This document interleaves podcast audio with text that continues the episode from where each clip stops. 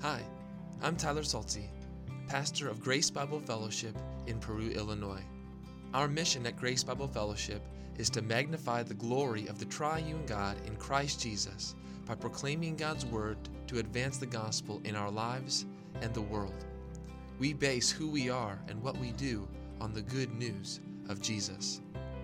If you would like to find more information about Grace Bible Fellowship, you can visit our website at www.gbfperu.org.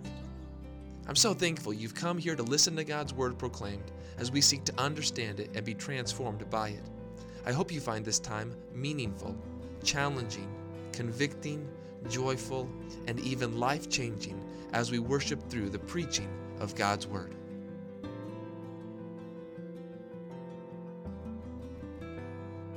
Please turn in your Bibles to Ephesians chapter 2. Ephesians chapter 2. This Sunday finishes the series that we've been going through, talking about the different metaphors or analogies that the New Testament uses of the church.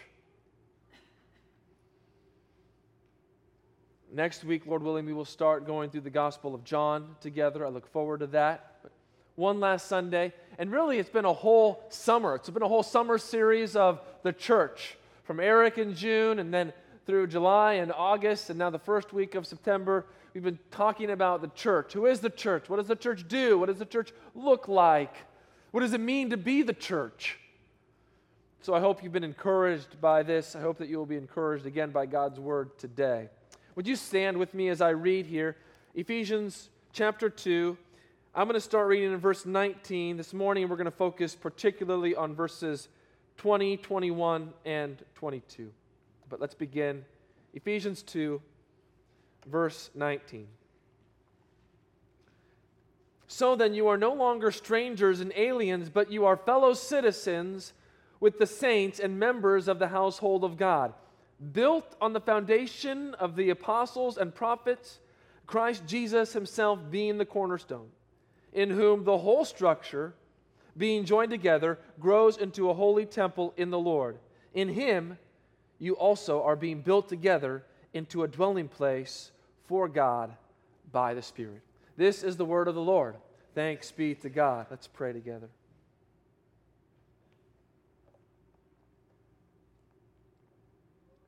Speak, O Lord, for your servants are listening.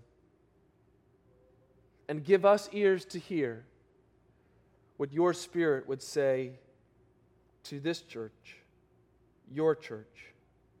We pray in Jesus' name. Amen. You may be seated.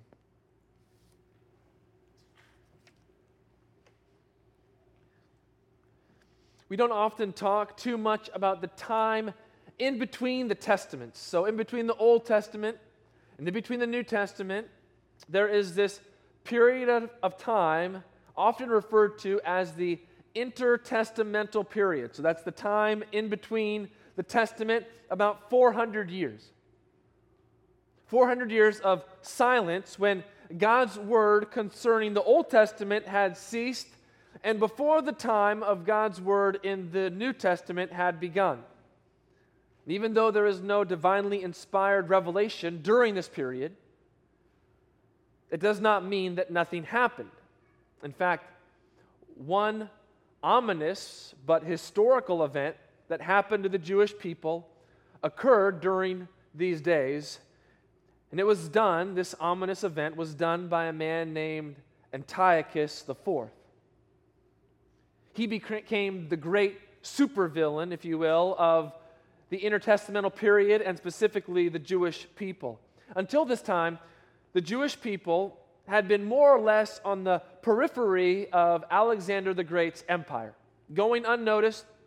They still were able to practice their Jewish customs.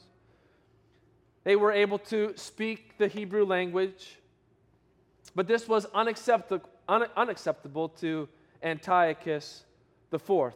He wanted to further Hellenize, that is, he wanted to make them more Greek. They weren't Greek enough, so he wanted to make the Jewish people more Greek. Not only did he want them to speak Greek, he also wanted to bring back Greek mythology, Greek pagan gods, into their worship so that they worship these Greek gods. Antiochus IV showed his dedication to this campaign by giving himself the name Antiochus Epiphanes, which means God manifest. Meaning, Antiochus was setting himself up as Zeus incarnate. He was saying to the Jewish people and to everyone, I am Zeus incarnate. You want to see what Zeus looks like? Look at me. Those under his rule, however, came to give him a different name, a nickname, a nickname, if you will, Antiochus Epimanes. You'll hear the close resemblance. Epimanes, which means madman. He displayed this madman like qualities as he overthrew Jerusalem. Not only did he destroy what were at their time their Bibles, their Old Testaments, he also stripped the temple of all of its furnishings. He removed all of the precious metals and jewels that ordained the temple. He emptied the treasury storehouses of the temple. And last of all, he set up a pagan altar on the altar of God where he sacrificed a pig. Thereby, he desecrated the temple and the altar of God in a most abominable fashion the temple, the place where God's presence dwelt among his people, the place where the worship of God took place, the locale where people would go in order to be close to God, the place where atonement was made for the people's sins, the place of daily sacrifice and prayers were made to God, had been violated and destroyed in the most profane way imaginable in the Jewish mind. In the Jewish mind, the pig was an unclean animal. You weren't allowed to eat it, you weren't allowed to touch it, you were to stay as far away as you could from it. But here was Antiochus Epimanes, this madman, sacrificing a pig on the very altar of God. What was clean, pure, holy was made unclean, impure, and odious. The holiest, most sacred space had been defiled. It was blasphemous, outrageous, and degrading.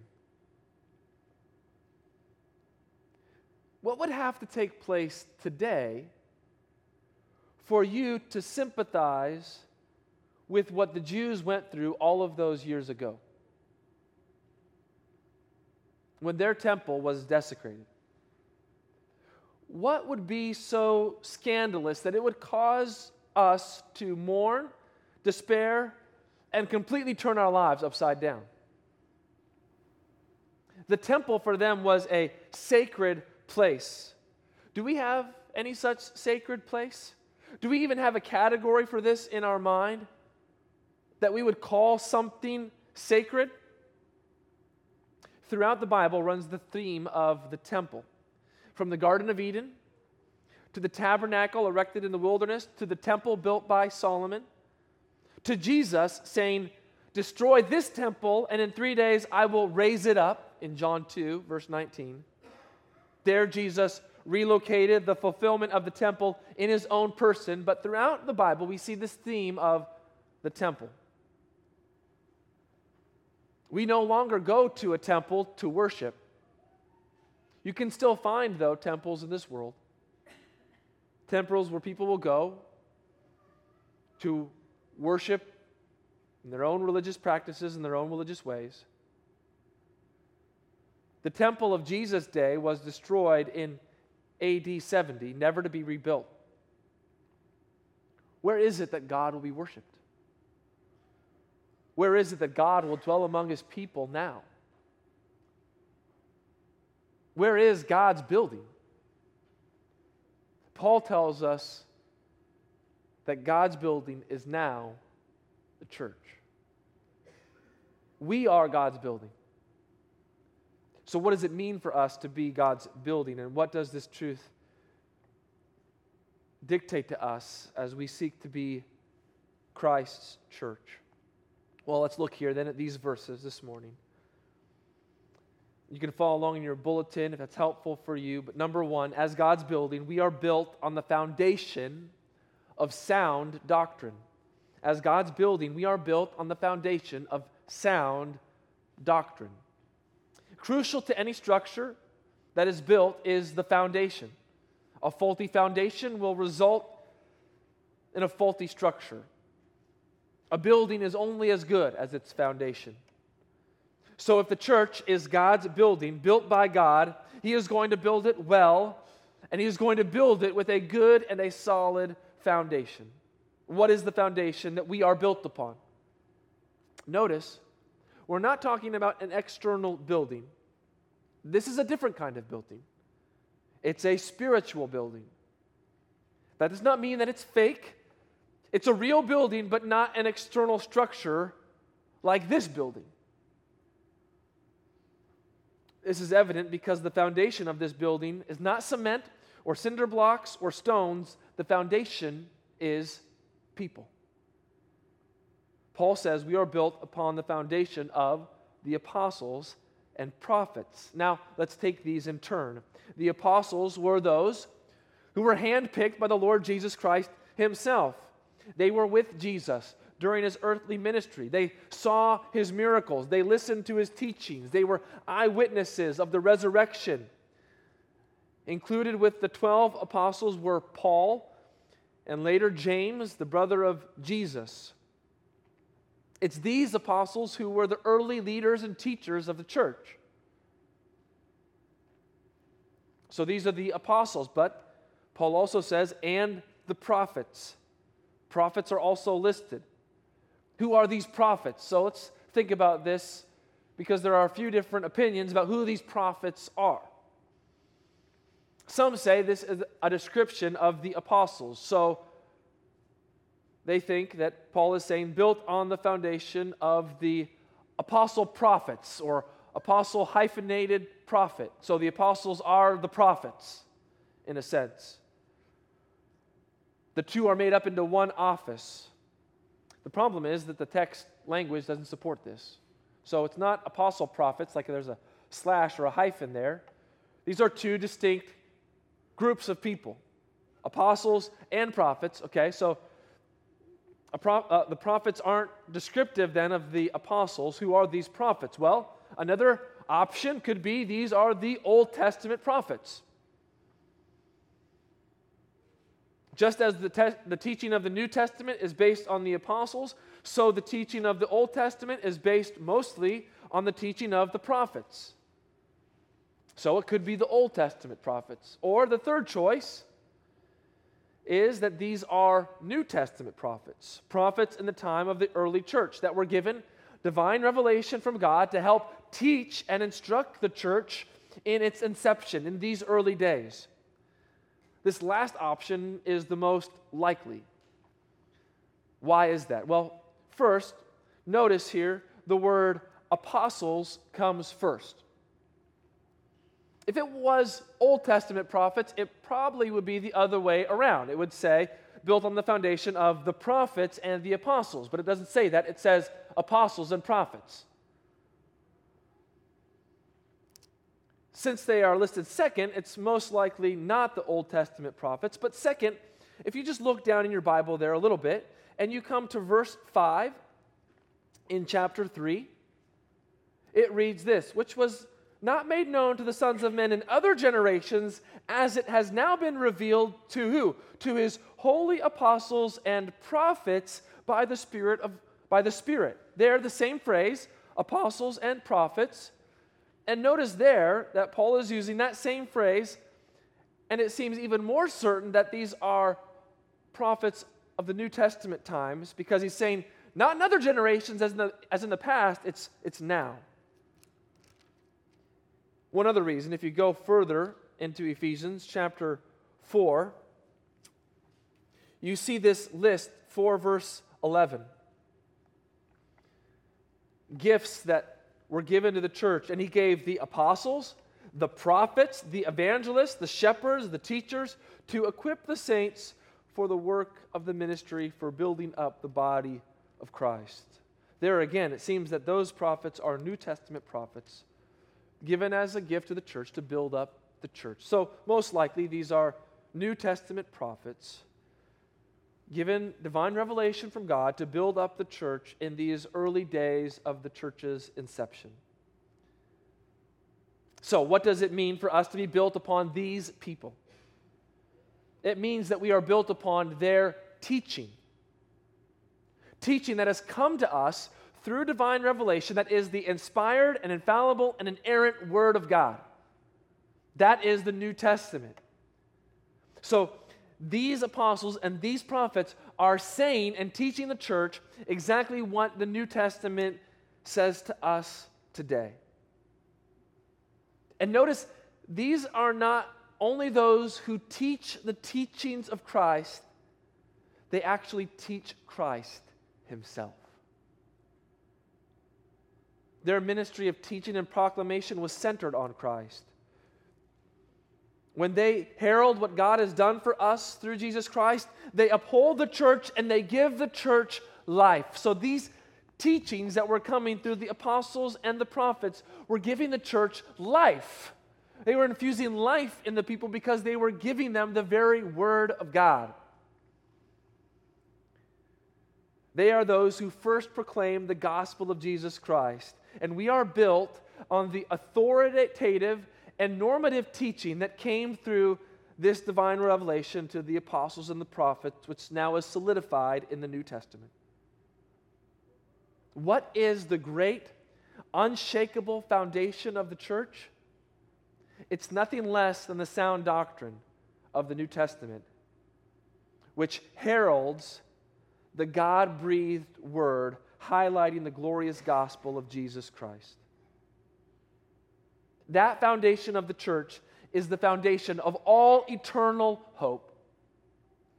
Our stability is not found in religious rites or spiritual actions or even good deeds. Our stability is found in the truth of God's Word.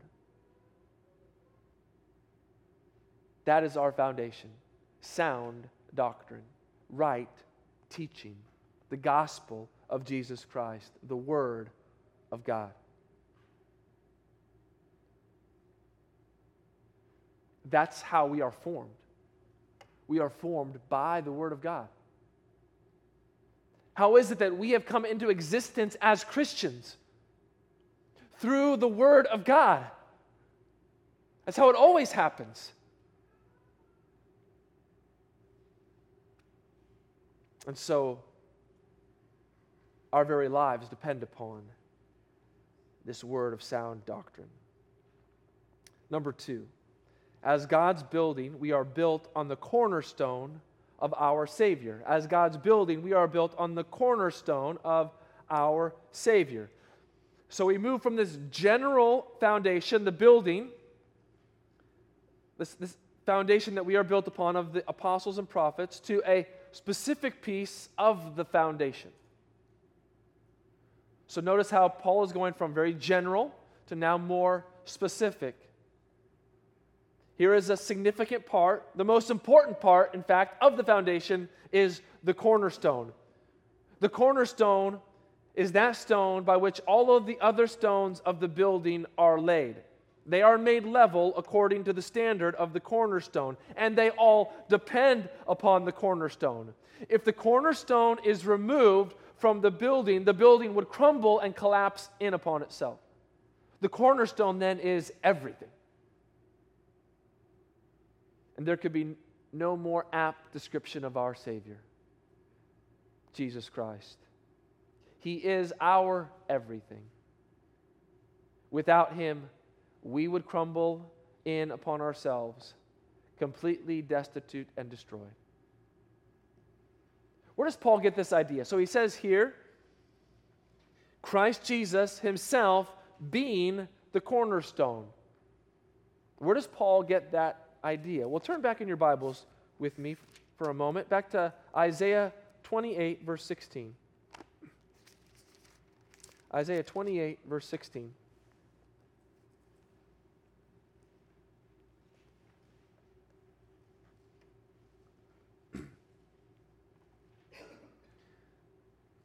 Does Isaiah say to us? Isaiah 28 16.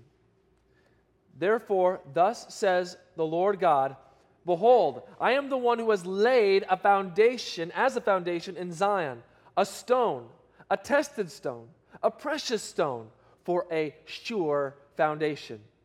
Whoever believes will not be in haste. This is the cornerstone that Paul now rightly interprets to be Jesus Christ himself. What is this foundation that God is laying? What is this stone? This stone that has been tested? The stone that has been made a sure foundation, a precious cornerstone. It's no one other than Jesus Christ. He is the one who was tested without defect or disfigurement. He is the precious stone, none more precious or cherished. No other stone could be more highly prized so deserving of such exaltation, a sure foundation, immovable, rock solid, dependable, trustworthy, and true. This is the glorious description of our Savior, Jesus Christ. With such an amazing Savior, what is our appropriate response? What does it say? Believe. Believe in Him. Put your faith in him. Put your trust in him. Whoever believes in him will not be, what does it say here in Isaiah? Will not be in haste.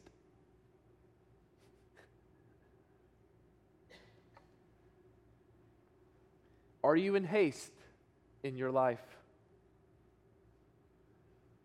Are you frantic, frazzled, scurrying about from this thing to that thing? Here's those who are in haste in this life. Those who are trying to secure their salvation apart from Jesus Christ. They are trying to work their way up to God. They are trying to clean up their lives before God. They are trying to make themselves more acceptable in the sight of God there's no assurance of salvation when one is in haste. And haste only intensifies as one lives their life because the day of death is drawing near. And then those questions will come to the forefront Have I done enough? Have I earned enough? Have I pleased God enough?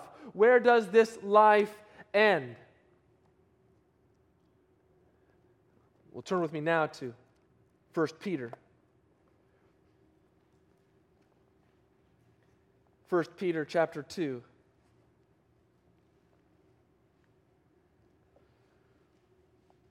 First Peter chapter 2 verse 6 For it stands in scripture behold I am laying in Zion a stone a cornerstone chosen and precious and whoever believes in him will not be put to shame. A life of haste, scurrying about, trying to secure your own salvation, trying to remove your own shame, will only leave you in shame. But believing in Jesus Christ, believing in the one who bore your shame, will remove your shame from you so that you can stand before God as one justified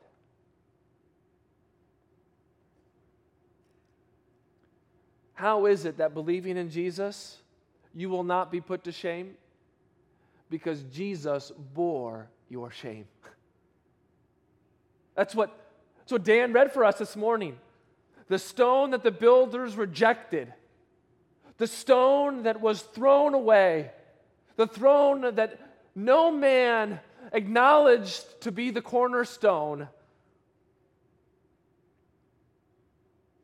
the stone that was put to shame, the stone that was crucified on a cross,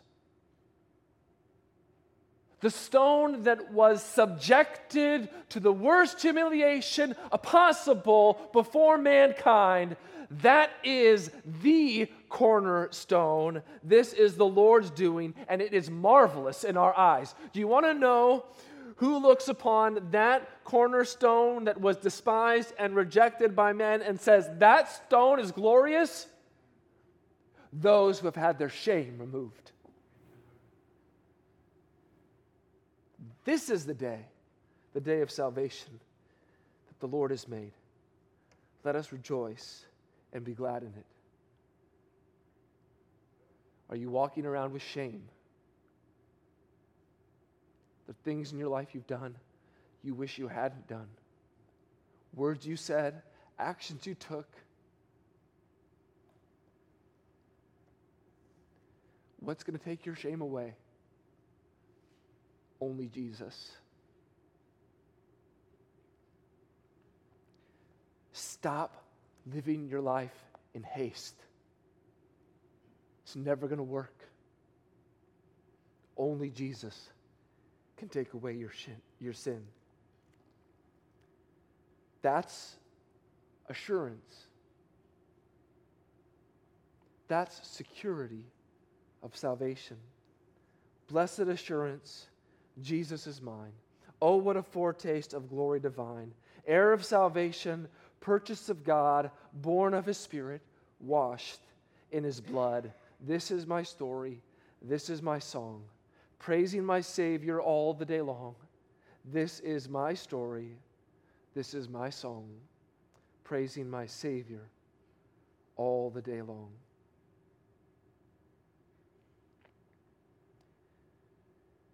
As God's building, we have the foundation of the apostles and prophets with Jesus Christ Himself being our cornerstone, which brings t- two great results with it. Here, back now in Ephesians chapter 2. Verses 21 and 22, which as we read these, they say the same thing, but they say it in slightly a different way, which highlights some differences.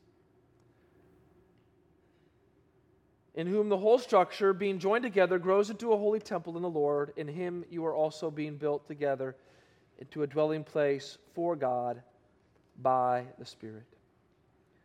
So let's take these two verses in turn, verse 21 first. And this brings us to the first result. Result number one joined together, we grow as those sanctified to the sovereign Lord. Joined together, we grow as those sanctified to the sovereign Lord. And so here is what it's saying In whom, or we could also say in Him, that's in Christ, the whole church is joined together. That is, it's unified, it's being joined together. And now I'm going to throw something a little technical at you, but hang with me. This idea of being joined together is what's called a present passive participle which means it's a, a, continuous action that's being done. So this this joining together is ongoing. It's a continuous action happening all the time. That's the present part of it, but then it's present passive, which means that we aren't the ones doing the action. Someone else is doing the action for us. So, this joining together is going on in continuous action all the time, but guess what? We're not the ones that are doing the joining together. Someone else is doing the joining together, and guess who that is? Jesus Christ. He is the one who joins us together it's not by our own willpower or initiative to join ourselves together. It's not that we pull ourselves up by our bootstraps and we say, we're just going to join ourselves together. Guess what happens? When we, as God's people, say, we're just going to pull ourselves up by our bootstraps and join ourselves together, that's when we're destined to fall apart. That's when we're destined to unjoin ourselves from one another. What Christ joins together, though, will never break apart. If Christ joins us together, what can separate us from one another? What happens when Christ then joins us together? We grow into a holy temple in the Lord. Here, we are explicitly, as God's building, called a holy temple. What's sacred to us? What's sacred to you? In fact, this week, by your attitudes and actions, what did you show to be sacred to yourself? Sacred as in, it's, it's really meaningful, it's really holy. What is sacred to us as God's people, as Christ Church, is not an external structure, it's not a physical building, it's a people. The coming together of God's people, the unifying of God's people for the express purpose of worship and praise to our God is what is sacred to us. God is not tied up to holy buildings, external buildings, physical structures. God is not tied up to holy buildings, but God is tied up to holy people. Those who are sanctified, set apart, fully devoted to Him, fully devoted to following the sovereign Lord. If we focus more on holy structures than on being holy people, we do not value what God values. It's easy to focus on external things. Those are comfortable. Those don't hold me accountable to any standard or require any change. But Jesus here is the king of the church holy people will follow and obey the holy Lord Jesus Christ, who will require our change, who will hold us accountable, who we know life will not always be comfortable underneath his lordship. But it's for our good, it's for our discipline, it's for our own growth and sanctification. The problem is, we as the people of God, maybe we can relate with the scandal of the Jewish people all too well.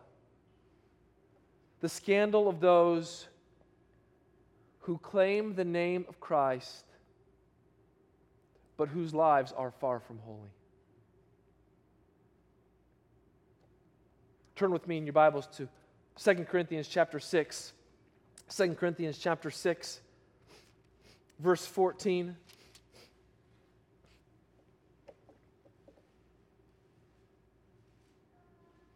I love this. This is great.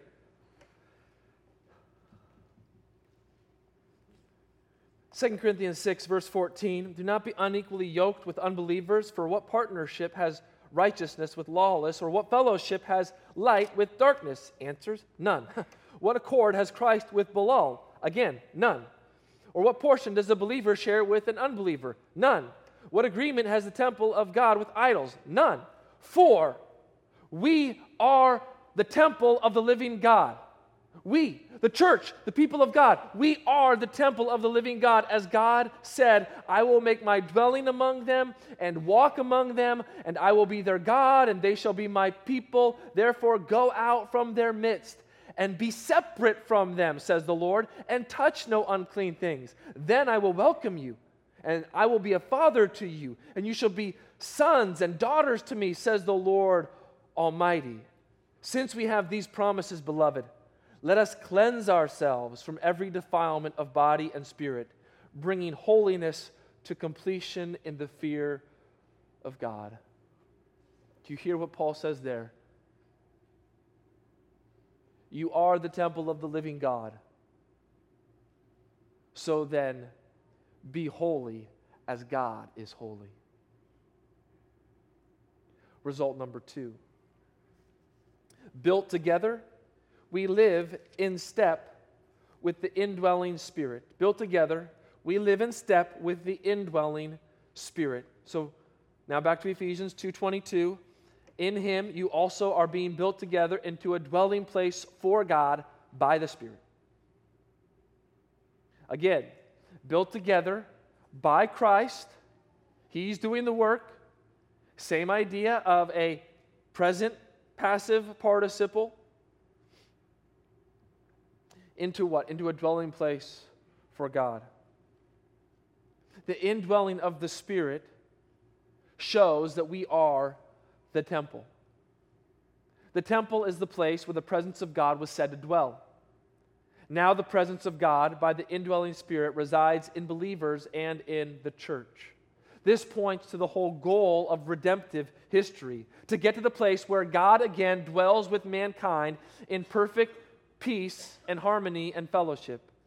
It was lost when Adam sinned against God, but it's regained through the perfect obedience and sacrifice of the last Adam, Jesus Christ. And if we, the church, are a dwelling place for God by the Spirit, it means that we are those who must keep in step with the Spirit, bearing the fruit of the Spirit.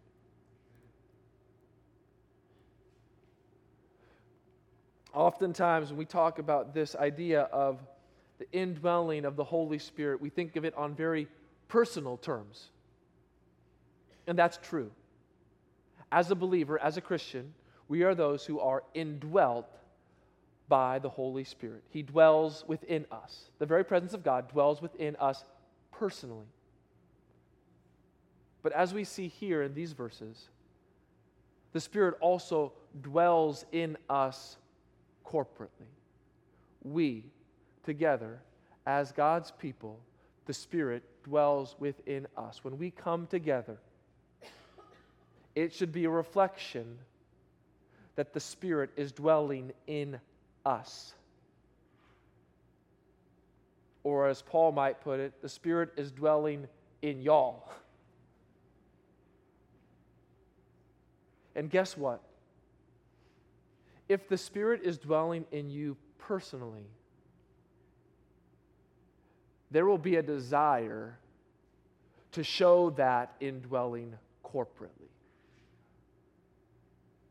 if the Spirit is indwelling you personally, does it isolate you from the church. It actually wants you to express that within the body of the church. Come together to show that the Spirit is dwelling among you all. You can't live by yourself. You can't be a lone ranger Christian. And isn't that what we also desire? Do you want to know if God is dwelling with us? Do you want to know if God is among us?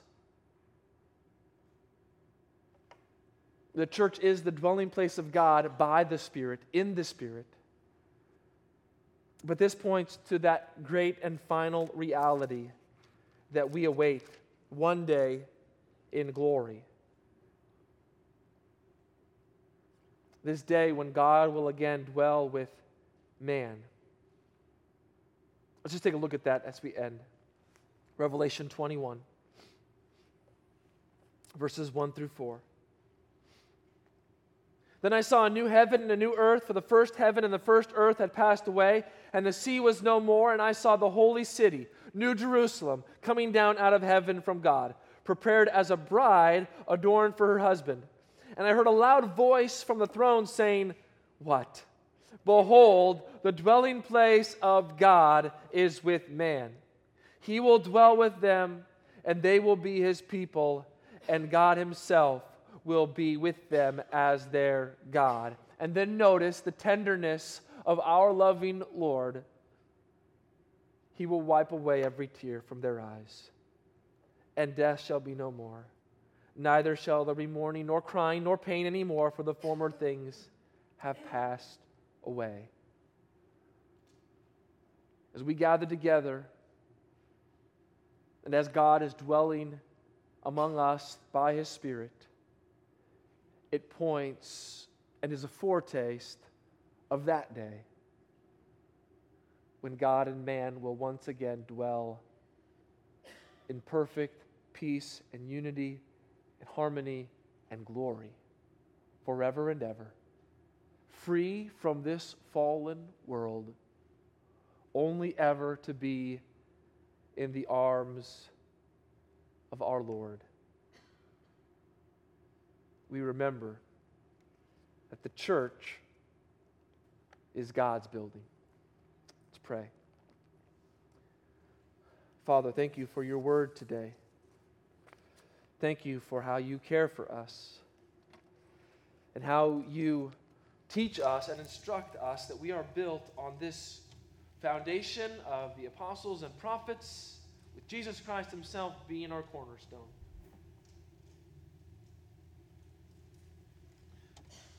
And thank you that we could be such a building, such a temple for you. Let us prize our fellowship together. Let us prize what you are doing. Let us prize that you are the one joining together, building together this building, your church. Let us not try to take that over. Let us not think that we can do better.